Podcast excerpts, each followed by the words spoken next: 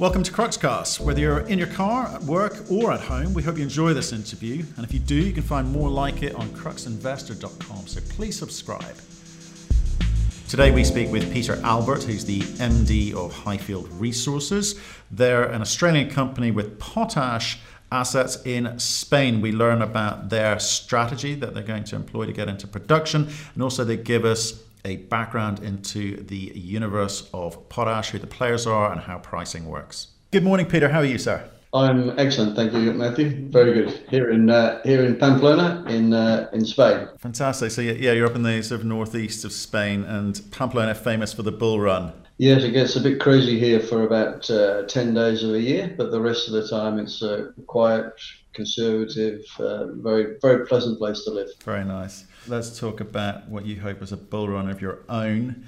Um, which is um, Highfield Resources. You're in the potash space, um, but we, and we'll, so I'd love to get into the detail of that. But before we do, could you just give us a one minute overview of the business for people new to this story?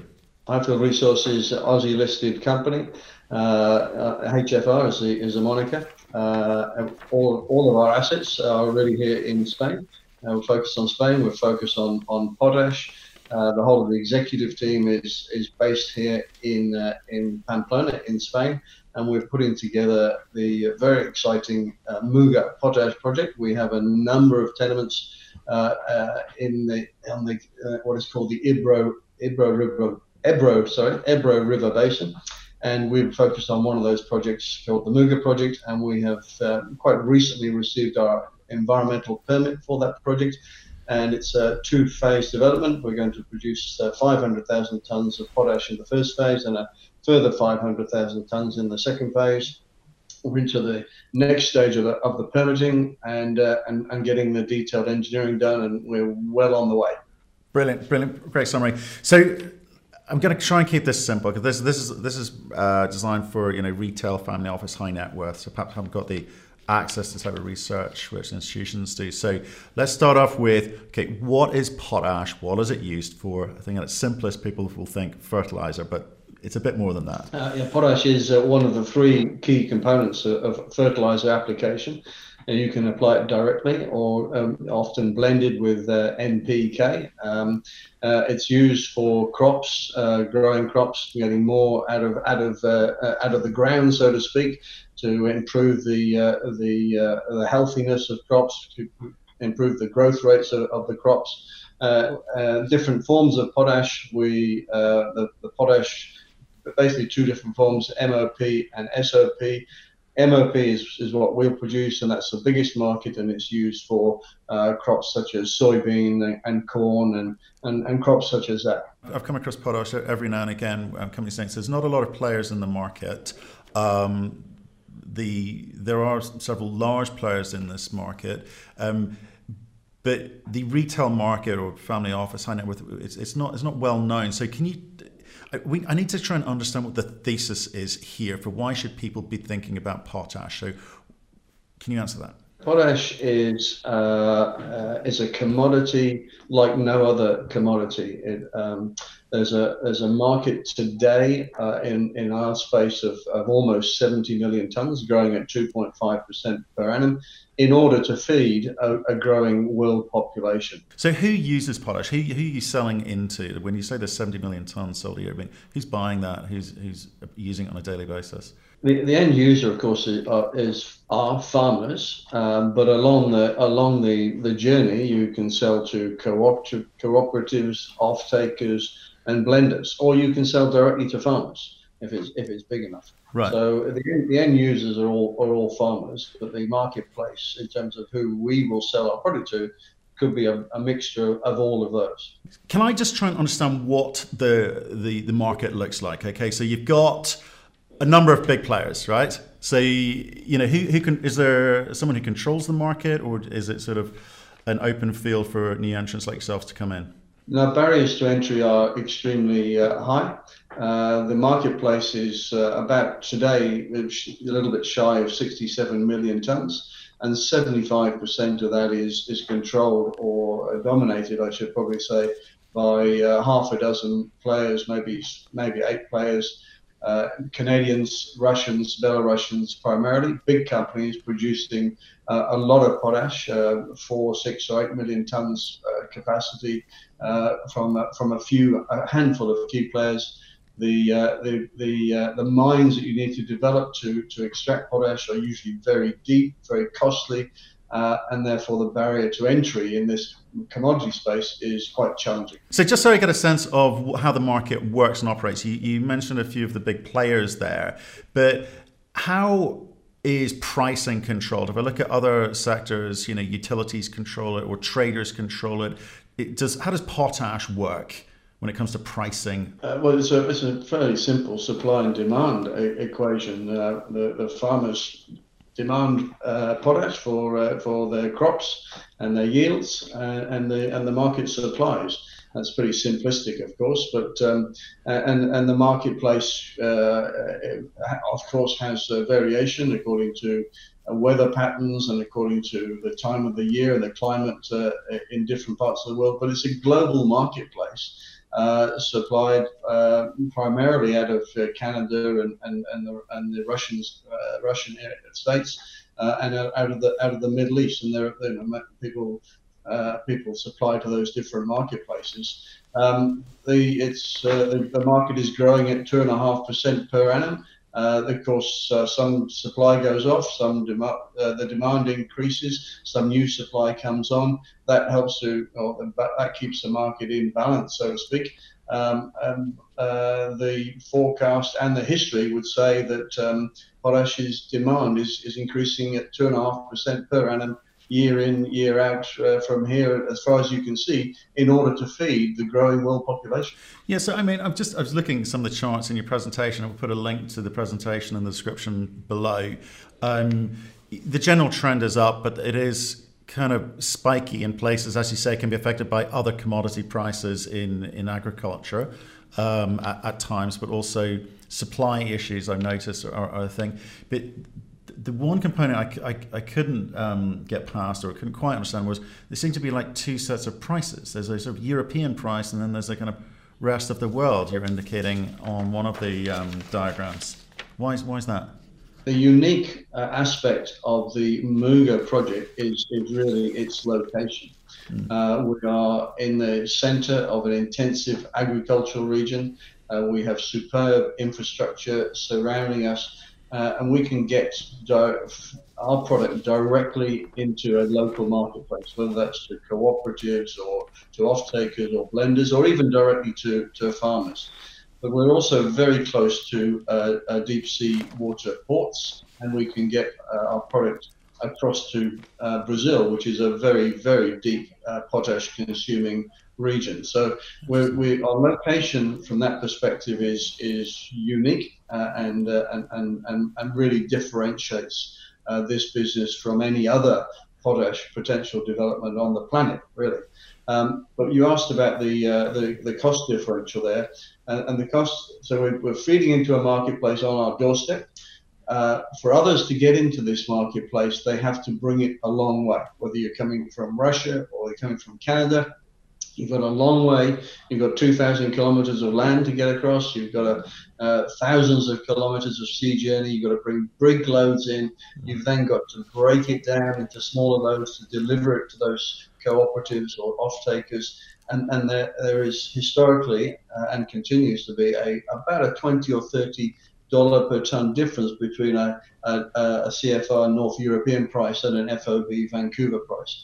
And so not only do we have access to a market on our doorstep, we have access to a, a, a better price for that market on our doorstep. So you've got you've got higher margins because your transportation costs are lower because you, you, the, the, the shipping or by road uh, component is, is a much smaller element of your costs. But is there a premium for your potash versus any other potash, or is it all just the same?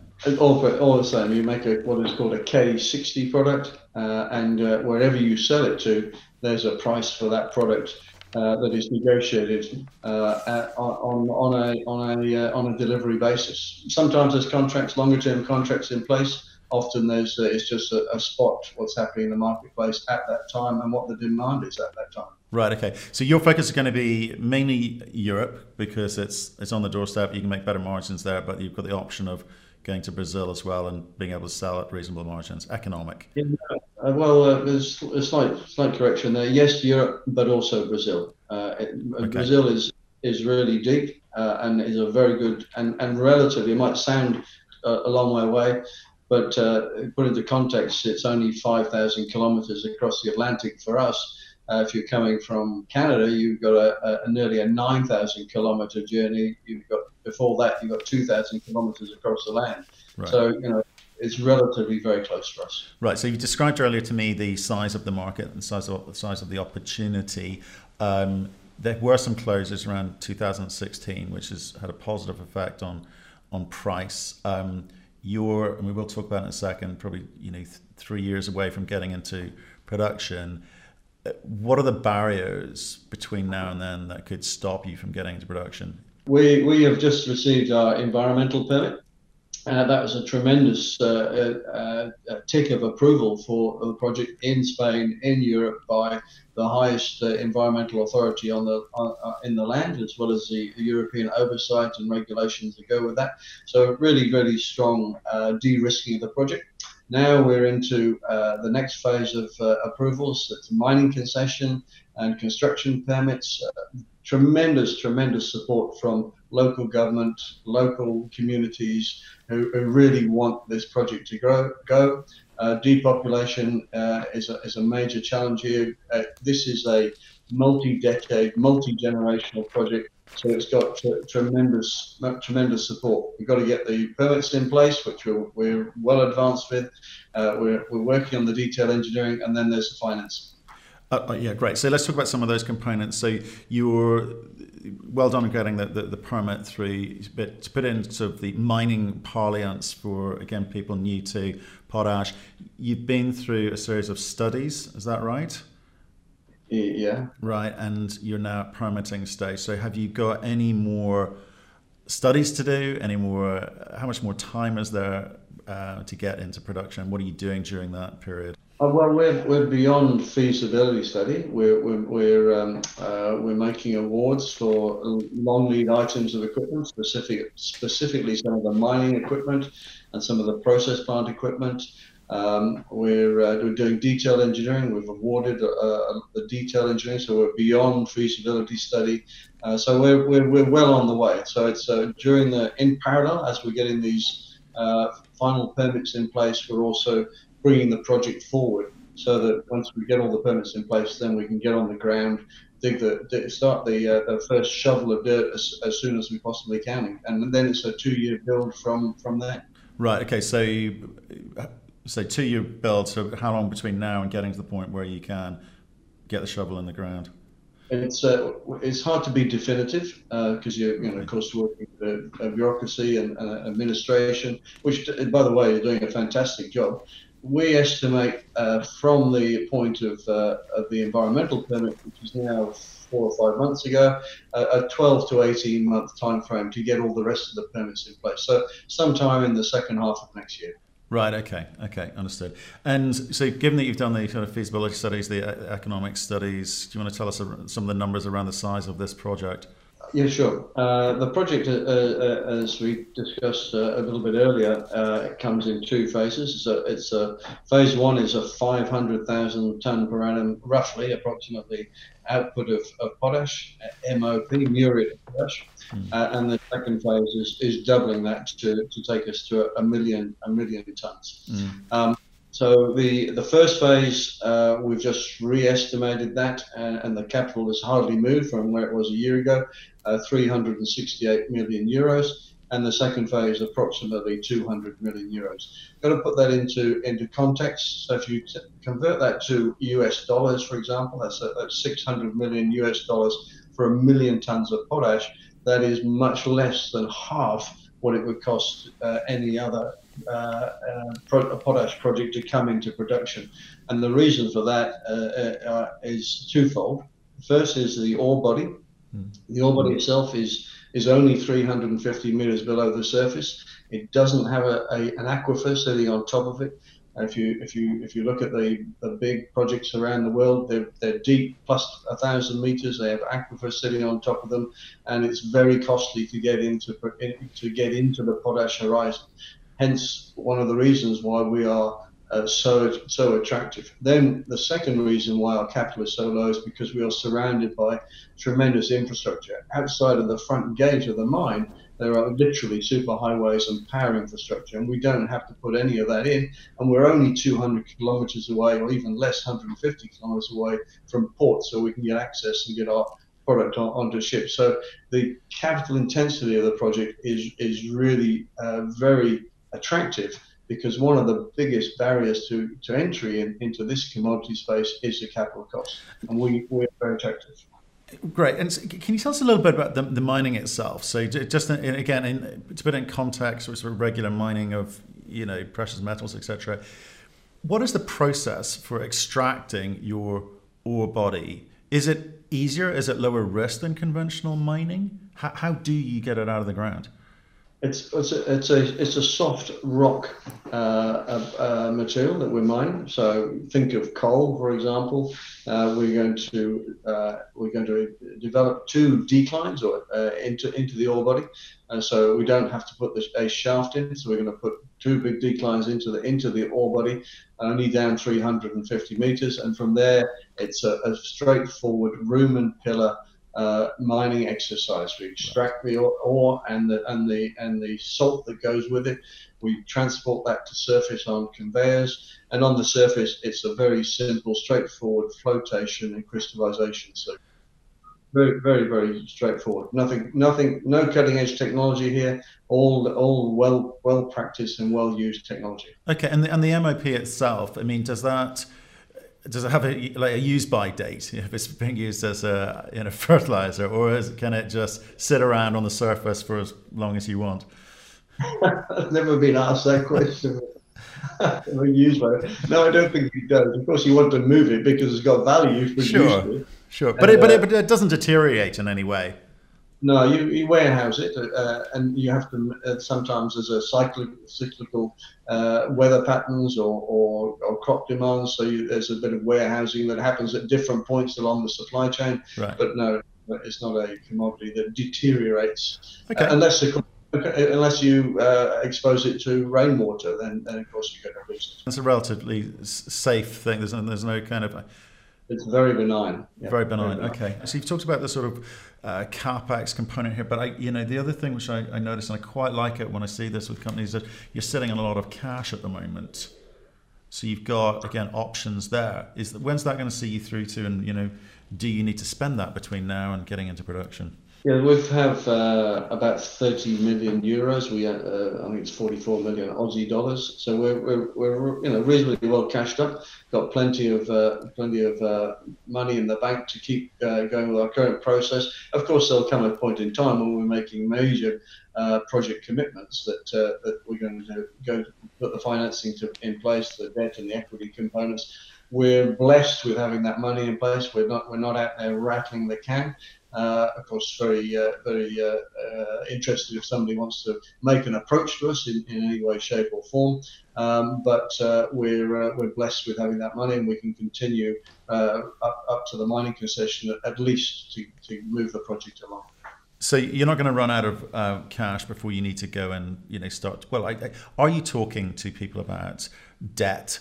equity for the production component? Because I know you you're talking to engin, you know about engineering earlier. You must have a sense of what you need to go and raise. Yeah, yeah, yeah. We're talking to people all, all the time. We've got uh, significant European banks uh, who have uh, previously provided 185 million euros of debt credit approved. Uh, and we continue to, to engage with those banks, and they, they remain very interested in the project. And on the equity side, again, a, a lot of interest. Uh, uh, the, the project you know, financial outcomes are so outstanding. We've got a tremendous amount of interest. Right. So you used the phrase there previously approved. What, what does that mean? Yeah, well, it, uh, some four years ago, uh, there was uh, a, a, process that, that, the company went through with the banks, uh, anticipating that uh, the project would move uh, fast at that point in time. uh, and the banks provided that level of credit approved debt at that point in time. That, of course, has lapsed, um, but that uh, the banks remain uh, very interested in, in the project. As in, you've had recent conversations and they've used that data or new data to assess it, and the indications are positive. No, well, of course, the indications are positive because the potash prices continues to increase.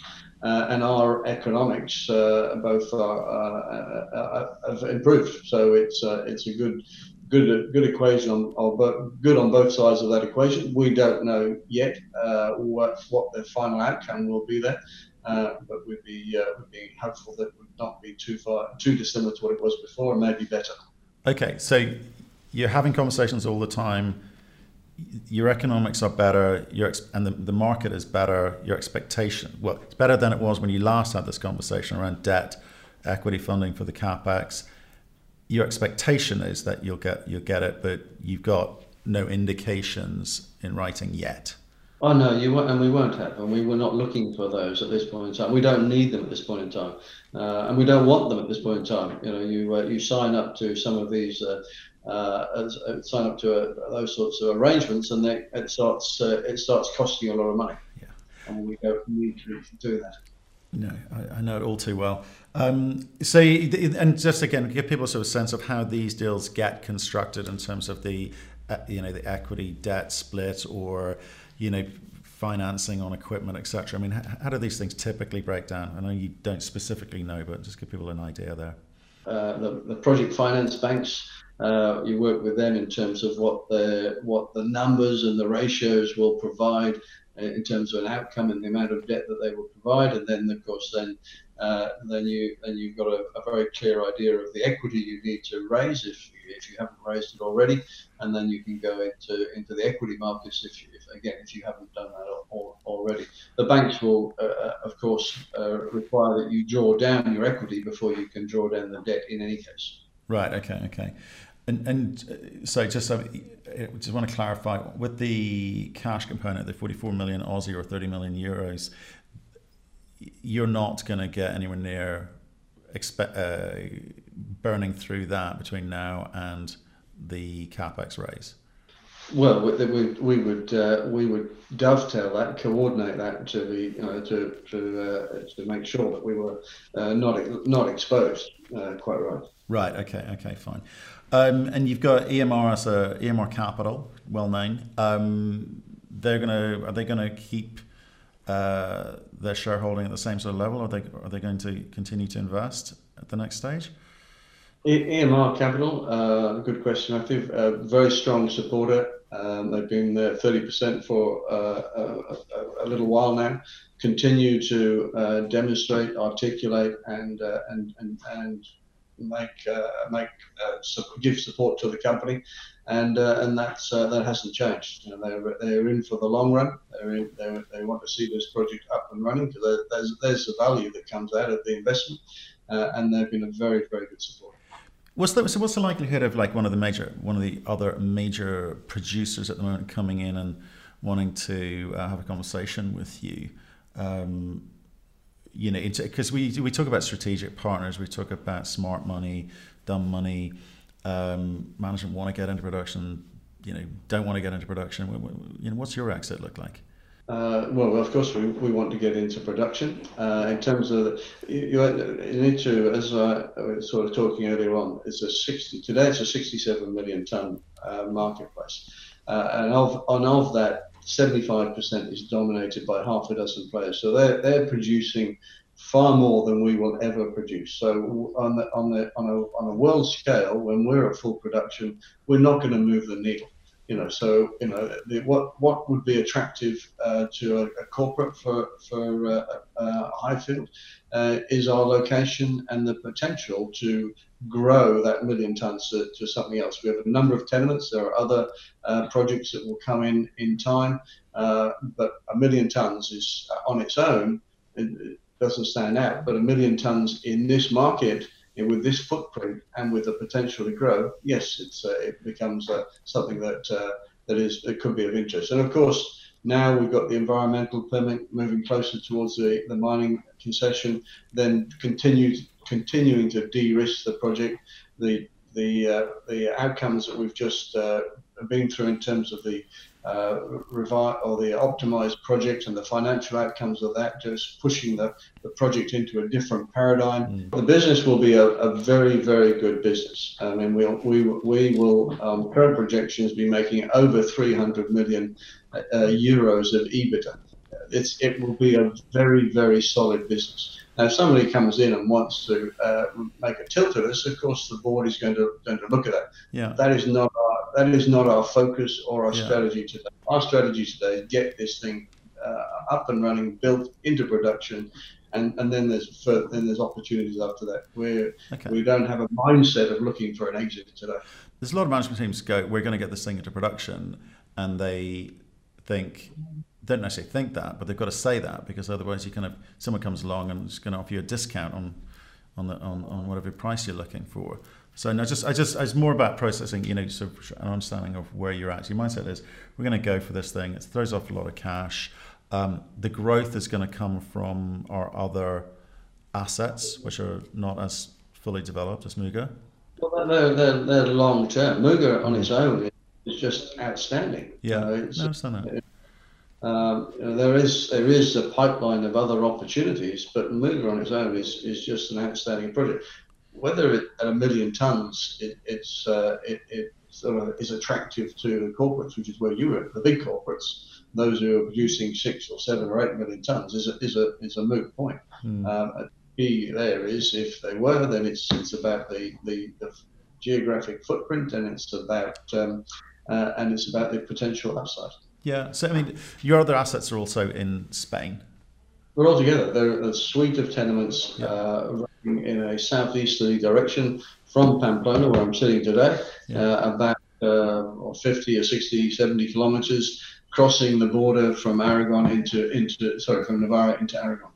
Okay, and so the I mean, obviously Spain, you're saying is quite a good jurisdiction. You've just you know just been uh, permitted. Um, you've no intention to go beyond that jurisdiction or that geography into other areas for growth. You've got enough on your hands today. Yeah, we've got plenty on our plate, uh, and we're focused on this. You know, we uh, uh, all we've got the blinkers off. We've got to, got to, got to uh, get uh, Muga up and running, and then yeah. then you know we can think about other other downstream opportunities and and, uh, and the like.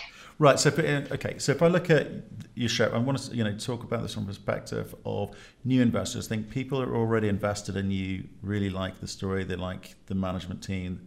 You know, you've been delivering, doing what you say you're going to be doing. For people coming in new to this, and they're sort of looking at the share price since 2016. I think you described some of the vagaries of the market, but perhaps can you give us some sort of sense of where you think the market's going to go and how that's going to affect your share price positively or negatively? Well, you know, the, the, the market cap today at, at about, two, call it rough round numbers, 200 million Aussie, when we've got a, a an NPV of, of 3 billion Aussie, it, it doesn't add up. You know, yeah. we're, we're, we're, we're well underpriced. I mean, every CEO in the world will tell you that, but that, you know, we're, we're, we're well underpriced. Um, and we've been a, been a lot higher uh, and we should be a lot higher. The, the, the, challenges for, for us have been the getting the environmental approval. Now we're, we're still in the uh, approvals process with the mining concession, and so, uh, uh, there's an anticipation that that, uh, that may uh, result in a re-rating. It, it, it, may it may not. It may. may. The the the, the fundamentals behind the, the project are well understood. The thematic of, of potash is understood by our investors, but as you've indicated, possibly not in the in the broader uh, investment space. Um, but it's it's not that hard to understand. The trouble is, it's controlled by a few big players, and, and we're a, a relatively small entrant. And uh, but the the attributes of the project in terms of its low capital intensity, low operating costs, great financial outcomes, uh, uh, should be, should be attracting a lot of uh, investment interest, and you would anticipate that our share price and, and value from today has a long, long way, long, long way to go. Our job is to convince the market of that, but of course the market is, is is fickle. It doesn't really understand this space as well as it as well as it, it needs to. Um, and, uh, and and there's uh, you know we've got a 30% shareholding with EMR, 5% with Aussie Super. The rest is mostly mostly retail. Uh, and uh, of course, people are looking at beyond where we are today to you know the funding of the project and, and, and building that into the equation. Yeah, I, th- I, think possibly you are suffering. You're at that kind of. I always say this to CEOs. You're at that kind of very boring phase of just waiting to for people to understand the funding for the production, and then you usually see a bit of an uptick at that point. Um, so you think the obviously the th- the thematic is very very strong, and the story is easy to understand. So what are you doing to get out there and tell this story to new investors? You, how, how, do you, how do you go about helping people understand what it is that they should be understanding as far as you're concerned? Yeah, well, we're doing. Uh, I mean, in in truth, as we were going up, getting up to the environmental permit, you know, it, it, it, we weren't doing a, a, huge amount. You can't you can't deal with the same questions, you know, all the time. When's when are you going to get the environmental permit? We're beyond beyond that now. So the uh, the last uh, couple of months and, and certainly leading up to Christmas, very intense uh, process. Uh, I was in Australia last week uh, at the IMARC conference, back to back meetings investor relations uh, guy is in Australia today. Meetings through this week, next week. We've got uh, we've got uh, intensity of, of meetings coming up in, in Europe and in London in the next two or three weeks.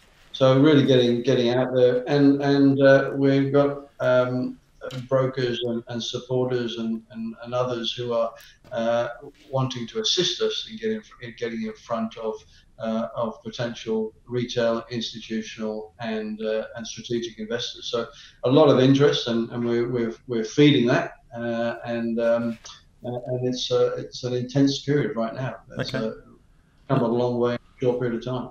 Yeah, it has. It has. Um, yeah. You know, it's, it's been fascinating when we were doing the research for it, seeing you know the process that you've been through. Um, the team looks smart. You know, you've created shareholder value I think there's you know a few more things to hurdles to get over, but you know what they are, which is always good. Um, so when you're doing these road shows and you're talking to these brokers, you're talking to the retail market. Do you want to finish off? Give us the, the, the five reasons you think that people should be paying attention to Highfield resources. Uh, okay, so the, the, the, elevator speech, so to speak. Um, but well, pot, the potash is a, is a commodity that is like you know like no other standard commodity. It's a, it's got a growth pattern uh, which is uh, underpinned by all, all the all the key analysts which will demonstrate a two and a half percent growth rate year in year out from here, here forever, mm. which is why you see such uh, interest in the potash space from some very big players at the moment number one. Uh, number two, uh, we uh, we Highfield and our, on our uh, deposits in uh, in in Spain, northern Spain, we're sitting on a known uh, potash region. There were two old mines operating here, which shut down about 30 years ago. so it's a known potash environment. we have a number of tenements on on, on that in this space, and we are developing the Muga project.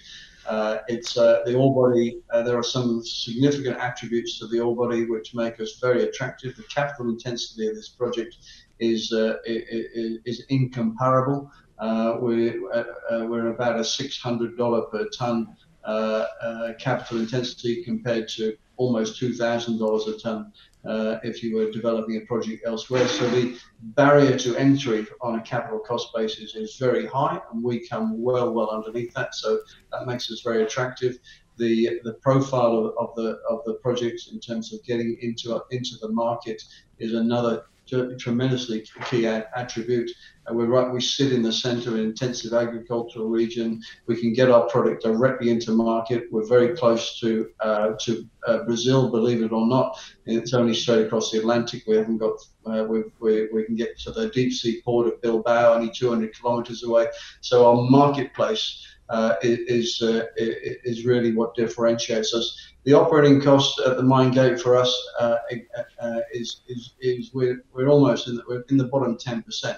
What really one as an investor you need to look at is not not what the operating cost is at the mine gate. We're very very attractive, but what you really need to look at is what's the margin, what's the profit back at the mine gate after you've delivered your product to market, and and that's that's what makes us so attractive. We're in we're right there in the in the middle of the market, so we get very good pricing in in, in this in this European space compared to uh, FOB Vancouver, for example. We're very close relatively to Brazil. It's a great marketplace. We're right in the middle of it. Uh, and the financial outcomes of that um, it puts us, uh, as I say, uh, profit back at the mine gate, right at the top, right at the top of the top of the curve, uh, and that really what's really what differentiates us. Operating costs are fantastic. Uh, the EBITDA uh, over 300 million euros per annum average EBITDA. Uh, we've got an NPV you can't jump over. it's a it's a multi generational, multi decade project. It's it's just outstanding. No, great, great. Thanks for that summary, Peter. Look, appreciate you telling this story to us. Um, we're learning about potash, not space which we are uh, we've, we've covered before. So you're our first one. Appreciate you spending the time to do that. Um, stay in touch. Let us know how you're getting on, uh, and we will certainly be following you very keenly. Thank you. Okay. Thanks, Matthew. Thank you for listening. If you've enjoyed the interview, why not subscribe to Cruxcast? Or our website, cruxinvestor.com, and of course our YouTube channel, Crux Investor. Plus, you can catch us most days on Twitter and LinkedIn. We really love getting your feedback, so please keep it coming, and we'll speak to you again soon.